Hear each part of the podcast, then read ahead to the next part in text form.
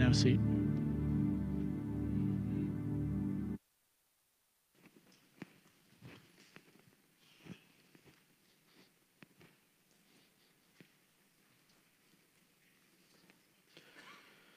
We're dismissing Children's Church at this time. They'll rejoin us as a reminder. They'll rejoin us.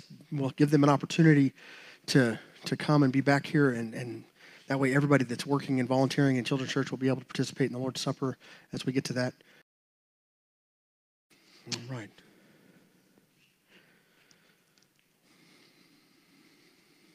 For the past several weeks, we've been talking about how God is king, Jesus is king, and, and, we see this picture of, of, his, of his kingdom expanse throughout all of, of these different aspects of life. And this morning, we're no exception. We're going to pick right up um, in the vein of that same thinking, and we're going to look at a passage of scripture that, that will help us to see Jesus is king over our behavior, all the things that are a part of our life. Um, so before we get to the reading, I want to give you just a little background. We're going to look at Romans chapter 12.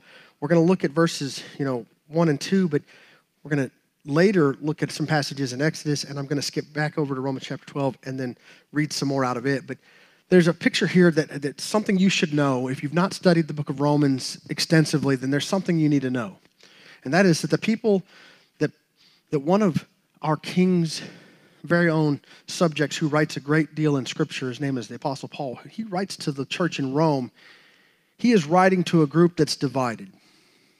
He is trying to help them see what binds them together and what makes them more similar than, than different. And he is setting a tone for the whole thing. He says, Some of you were born into a structure that you were raised religious.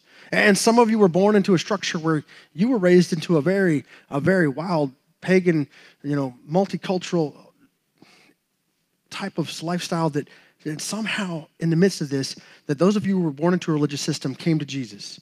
And those of you that were not came to Jesus. And, and I would suggest that if we look out in this room, some of you were born into a household where church was part of the story your whole life. I mean, the expression is, is that, you know, some of the family members that, that, that I have seen throughout church life is that they cut their teeth on the, on the hymnals at the, and the Bibles at church, and they were in church, and it's really great. You know, when we hear babies cry here, I get excited because some people are being raised in church. Amen. And then there are some of you that are like, man, I came to church sometime later in life. I came to Jesus and, and figured out church after I came to Jesus. And that's exactly the picture of the book of Romans. And there's a, a, lot more to the historical context, and I don't, I don't feel like it's necessary to unpack it this morning, but I would be glad to discuss it with, with you at length if you want to know more about everything that is happening in Rome at the time of this letter. But one of the king's subjects his name is Paul, and you know him because he writes so much of the New Testament. He gets to this part of the letter that he's writing to them, and he says, as a result of your, your not being as different as you think you are, he says, I want to tell you about something that's important for you to do. So we're going to find verse number one in chapter 12, and when you get there, if you would stand in honor of God's word.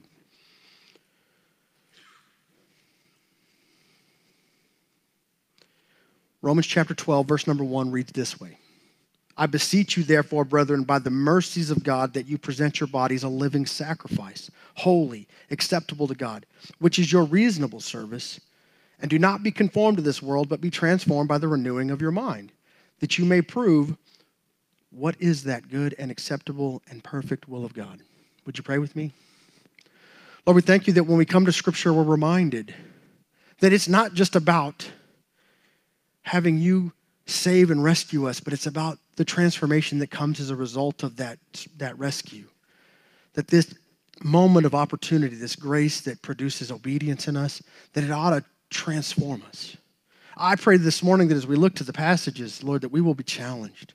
We will be challenged to be, we will be visible followers of you in our words, in our lives, in our actions, in such a way that the world around us will see you. I pray for this in Jesus' name. Amen. You know, if I were to ask you some things that people were divided about, you could probably give me a whole list of things. You know, this morning as as we woke up, some of us, you know, got to the, the opportunity to look over news, and, and some of you are excited about, about the, the start of football season, and week zero was yesterday, and there was a handful of games kind of kicking the season off, but really next week is the big week, right? And I even commented in the lobby out here, be careful, you might turn your orange fingers, you know, blue if you look at the football team I follow. People are like, what is happening?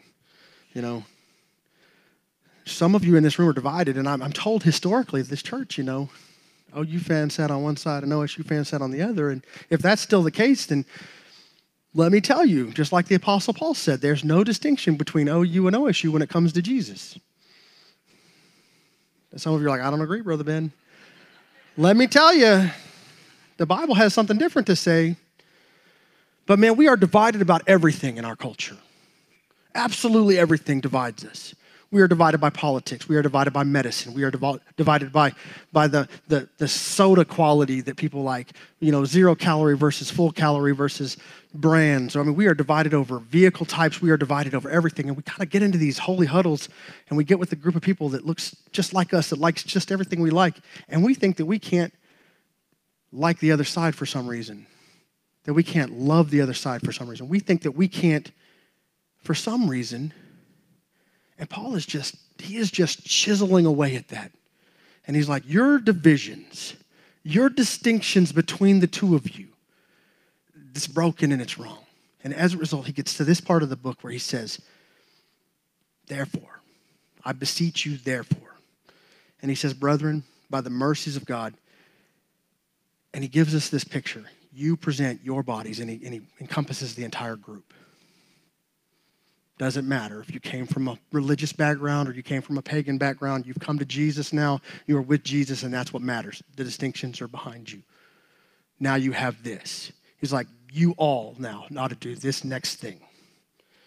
And he says, a living sacrifice. That's what he says, that you present your bodies a living sacrifice.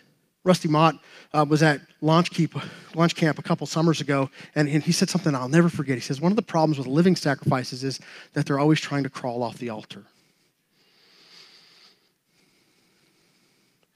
The Apostle Paul said we ought to be living sacrifices. And as a result, we ought to, we ought to desire to bring ourselves while we are cognitive of what we can offer him and bring that whole thing to him and let him have it. A living sacrifice is more than just okay, I'm spent, I'm used up, you can have what's left. Now, I could tell you some stories about what's left, and I don't want to embarrass or get anybody upset here. And, you know, before you hear me say anything else about this illustration, understand we love you, we affirm you. But I know some folks over the course of 20 something years of being in church ministry that have used some things up and then thought, maybe the church could use this when I get to go get a new one. Man, if you can't say amen, right? I'm not telling you to run out and buy new stuff for the church. But what I'm saying is, is that your sacrifice means more when it's got life in it than when it's all used up. And he says, You need to be. And so, point number one, if you're going to take notes today, is willingness to give a worthy sacrifice is the starting point. He is telling us that we got to put our distinctions behind us. We need to give some of our life and vitality, if not all of it, to God. And I think what he would say is if you're going to make the sacrifice, then it's not yours anymore. So give everything to God, a living sacrifice. But we're bad about this where we say it and we get all caught up in the, in the feeling and the emotion of it. And we're like, yes, I want to give this to Jesus. And then it's like a couple weeks later, you're like, do you think I could just give him some of that? And that living sacrifice is crawling off the altar.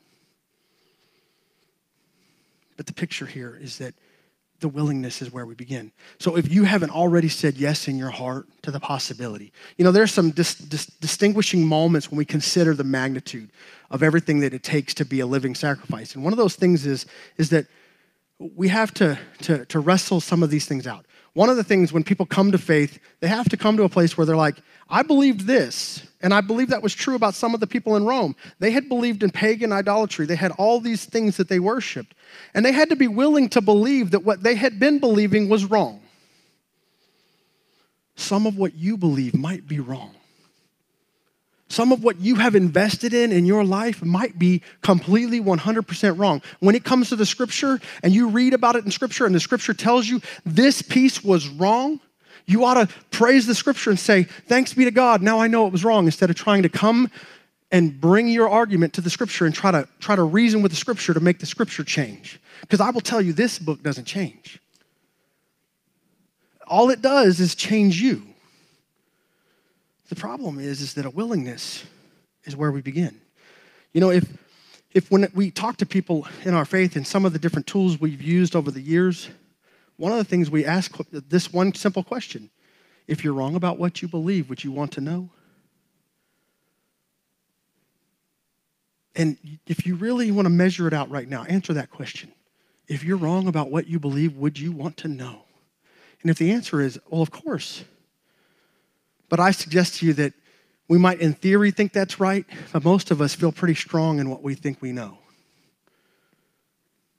But if you rewind the clock, there was a whole group of people in the 1400s that just knew that this world was flat. I mean, it is suggested by, by one I mean, illustration years ago that I heard where they were going to close the patent office in the early 1900s because they just didn't believe that anything else could possibly be invented.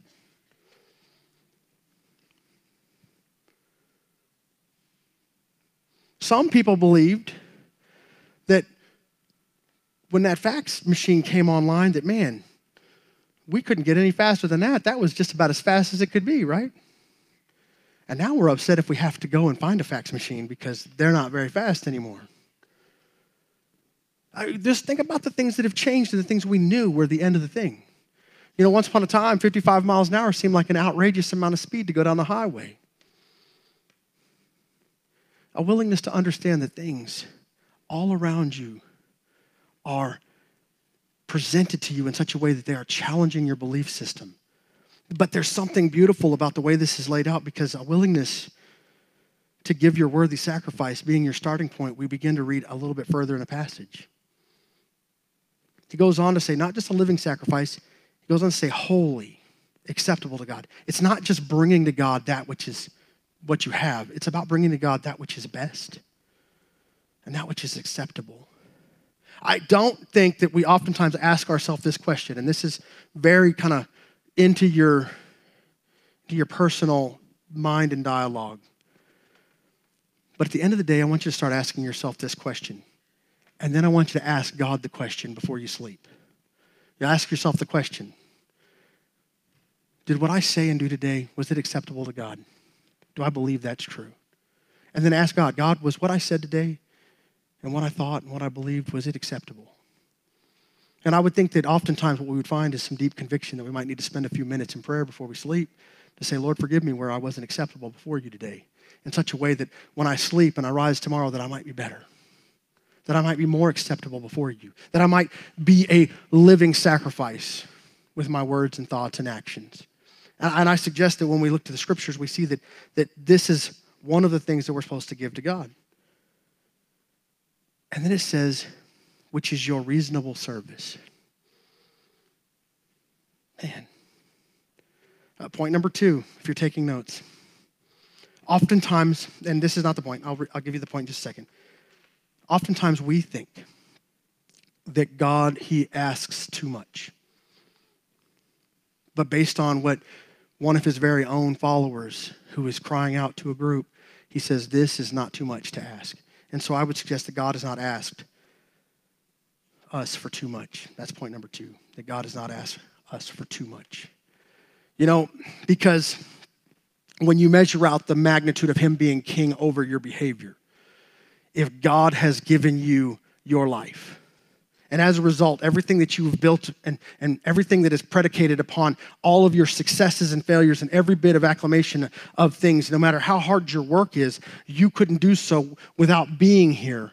And you can't be here without Him, that it belongs to Him. He has not asked you for too much. And what He's asked you for is for you just to give back yourself to Him, that He might utilize you, your gifts, your talents, your resources in a way that glorifies Him. But the problem is, is that we think of things as ours.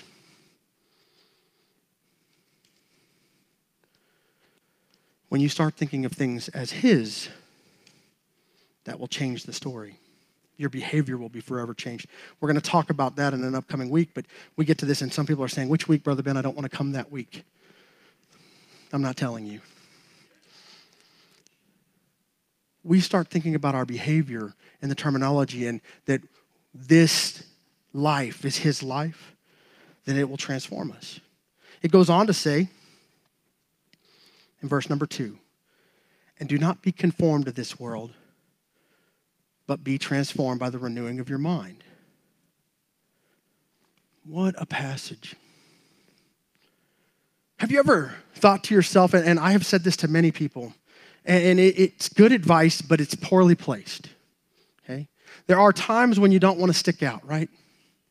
I, know that there have been a number of young, young men in, in the course of my life, and, and, I, and I don't exclude women, I just haven't dialogued with them before they launch into this, this career venture. But when somebody comes to me and says, Brother Ben, I've enlisted in the military and I'm going to boot camp, and you know what I'll tell them? I'll say, Don't stick out. And they'll say, What do you mean by that? I said, If you stick out, you're going to find out. Everybody there is they're trying to shave you down and make you just look like a machine, just part of the, a cog in the machine. Don't stand out. If you stand out, you're going to get obliterated by your peers, by your superiors. You're going to have a hard time. And people are like, I wish somebody had told me that. But the reality is, is when it comes to faith, if we look too much like the rest of the thing, then people wonder if this God thing even matters. If this Jesus and his death and his resurrection even matters. And so when we look to this, when it comes to things of a spiritual nature, being just like everyone else, acting just like everyone else. let me give you an example. You know what I, I mean? Some of you I realize, okay? Been guilty here, okay? Something upsets you at the register in the store of whatever kind, and you're like, I want to talk to your manager, and you are losing your cool, guilty, and you are coming unglued, and people are looking at you like, people are watching you. But this just isn't right. This just isn't fair. This just doesn't seem reasonable. So I'm going to throw a fit. Don't ask about a copier conversation I had with a copier company at this very church. I was coming unhinged. I was like, what is happening here? Or even worse, when we get behind the digital screen and we have all this courage that doesn't really exist in our real life, but because we're behind a keyboard or behind a phone screen and we start to type typing out and we are raging with people about our disagreements on the internet. I don't know anyone. I don't know anyone that comes to me, and I'm sure they're out there, but I don't know anybody that's ever come to me and said, Brother Ben, I was led to faith by somebody that argued with me on the internet for 13 days.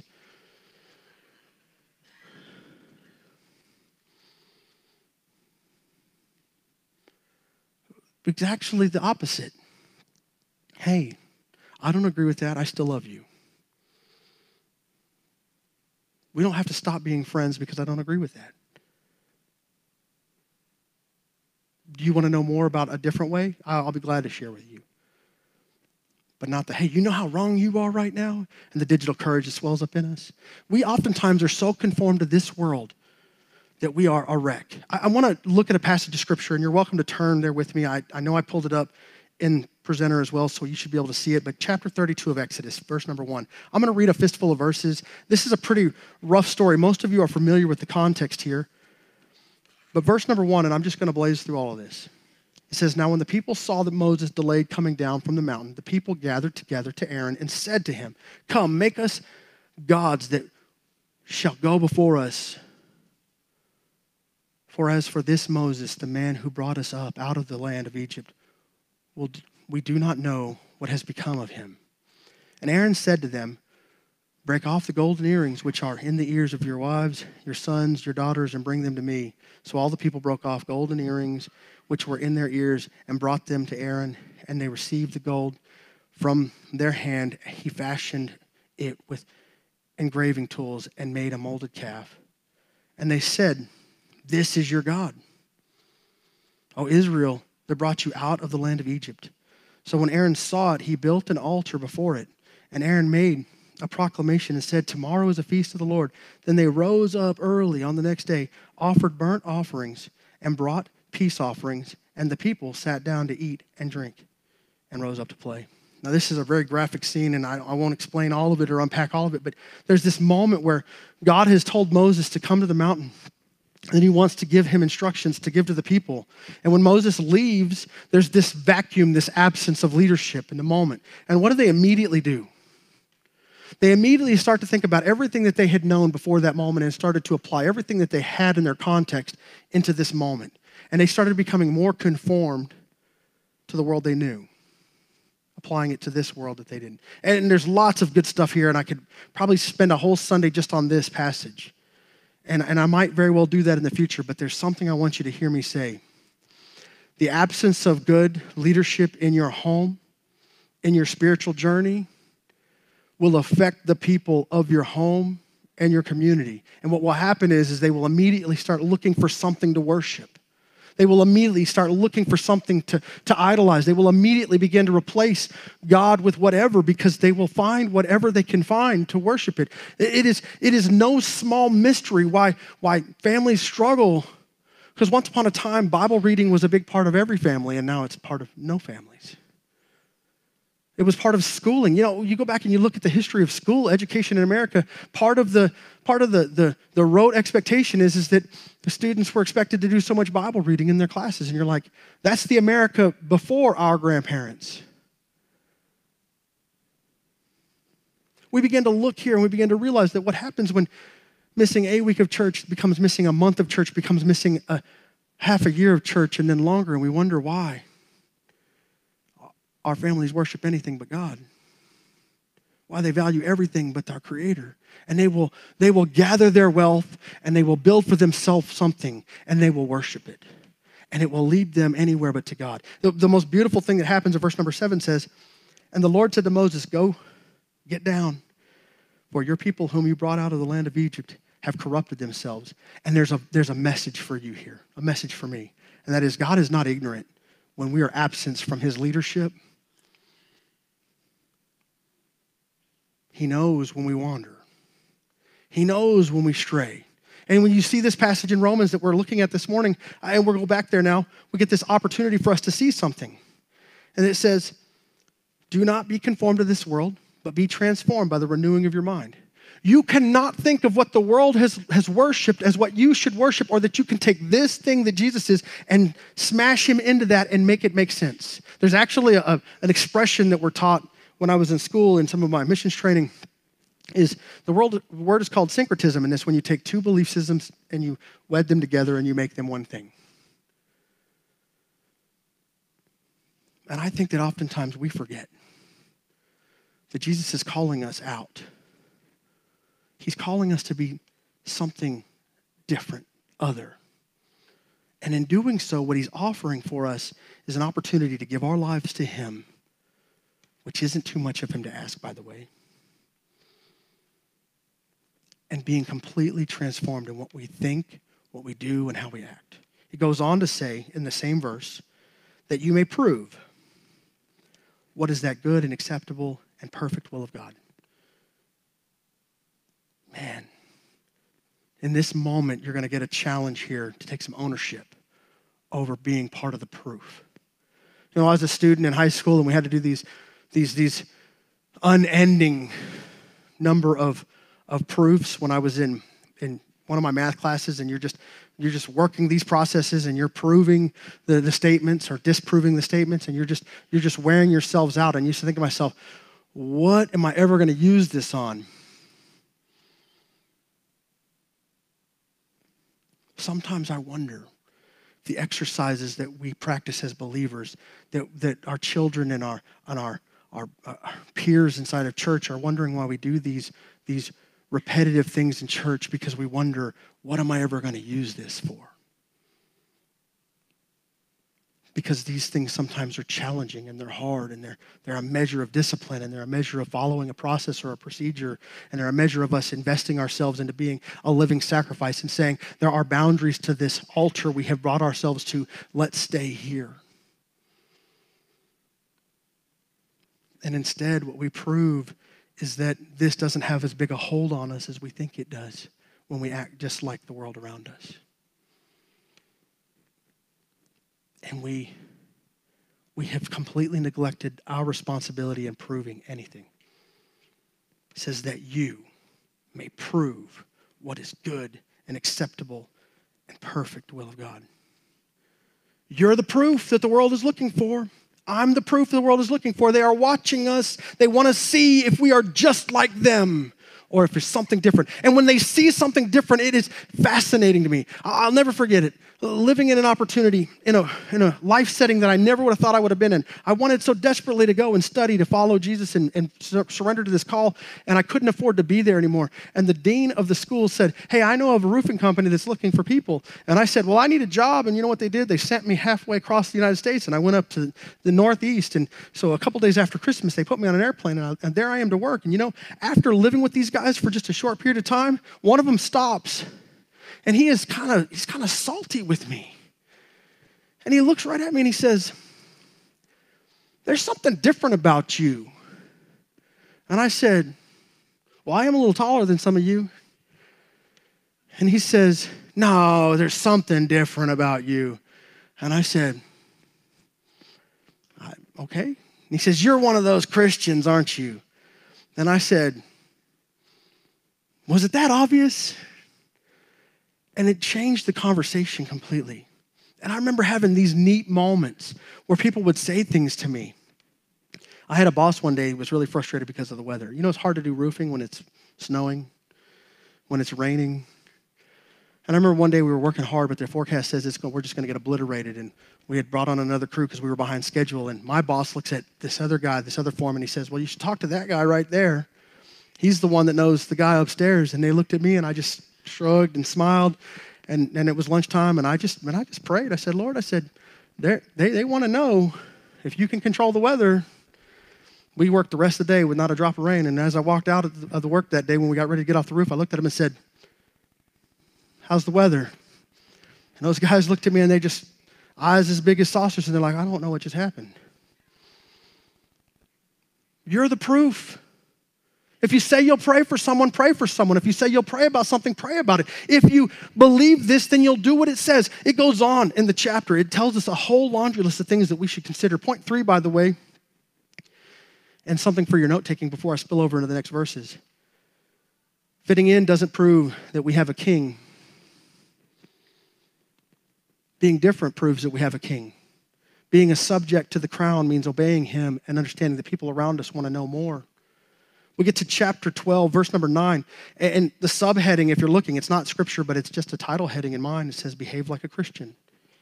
And it goes on, and it's all the way to the end of the chapter. It says, Let love be without hypocrisy, abhor what is evil, cling to what is good, be kindly affectionate to one another with brotherly love, and honoring, or excuse me, an honor giving preference to one another, not lagging in diligence, fervent in the spirit, serving the Lord, rejoicing in hope patient in tribulation, continuing steadfastly in prayer, distributing the, to the needs of the saints, given to hospitality. Bless those who persecute you. Bless and do not curse. Rejoice with those who rejoice and weep with those who weep. Be of the same mind toward one another. Do not set your mind on high things, but associate with the humble. Do not be wise in your own opinion. Repay no one evil for evil have regard for good things in the sight of all men. If it is possible, as much as depends on you, live peaceably with all men. Beloved, do not avenge yourselves, but rather give place to wrath. For it is written, Vengeance is mine, I will repay, says the Lord, therefore. If your enemy is hungry, feed him. If he is thirsty, give him a drink. For in doing so, you will heap coals of fire on, your, on his head. Excuse me. He says, Do not overcome, be overcome by evil but overcome evil with good. And he just gives this list. And there, there are many verses in the, in the New Testament that we could lean on for behavior, but he just, he tells us to be a living sacrifice. He tells us to make an acceptable gift to God. He makes sure that we understand that it's not too much that we could ask for. It's reasonable. And he says, and this is how we prove to the world. And he says, and this is something that we don't do very good. Wouldn't it be something if, when people thought of the collection of believers that was here, and every church that we know and we that we are in, in support of that wouldn't it be something if when people talked about us what they would say is those people believe that book and they follow it. And it would make them want to know what was in the book. And i'll tell you what's in the book.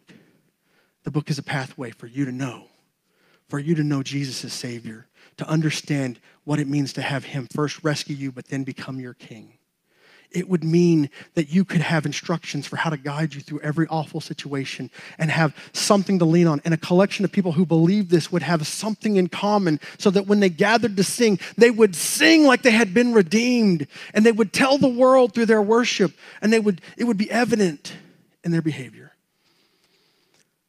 So when you go to lay down tonight, you'll ask yourself this question Lord, have I done what is acceptable in your sight? And if the answer is no, Lord, forgive me and help me that tomorrow I might do what's acceptable in your sight. Well, how do you feel today? Do you feel like you're living an acceptable life? Do you maybe need to come and, and, and pray to God and ask Him to forgive you? But maybe you're in this place and you're saying to yourself, I have followed Jesus my whole life, or at least I have claimed His salvation, but man, I haven't really ever done what's in this book. And maybe today the invitation starts with you coming and just crying out to God and asking God to help you be a part of this. But also, furthermore, more intently, if you're in this place and you don't know who this God is, this Jesus the scripture describes, the one who calls us to be living sacrifices, I, I just can't tell you that your life will not just be different, but it will be altered from the very soles of your feet to the ends of your hair. Come talk to me today. I would love to share more with you, would love to invite you to know him as King. And a moment will give you an opportunity to do that very thing. I pray and I hope that when we stand in a moment, that we would begin to, to face God in heaven above and we would ask him, God, before we before we remember you, your sacrifice, Lord, I hope you'll be pleased with my life and my actions. I hope I've been acceptable to you. All the while wanting from him. All the while living our lives however we so choose. Let it be without hypocrisy. Amen. Would you stand with me today? And as you stand, would you bow your heads? Lord God, we thank you. We thank you that when we come to Scripture, we are challenged by those who follow you, who write, by us who read it together and share it. Lord, looking to the passages of Scripture in the Old Testament and the New, remi- being reminded that this is not a new struggle or a new battle that people who, who are called by you to follow you have struggled with. I pray this morning that we would see you as king over every part of our behavior, our speech, our thoughts, our watching, our reading, our doing, our living, our being. Lord, I just ask that we would come running at you to say, Help us with all of these things. Lord, and I plead with you for those who don't know you, who, who maybe have never come to you, who are not yet in this family, that they might be thirsty and hungry for it in a way that they could be satisfied today with the salvation that comes from having you as King. Lord, not, not just someone to rescue us, but someone to lead us as well. Both, Lord. We ask for this today. We ask for this for those who know you and those who do not. We ask for this in Jesus' name. Amen.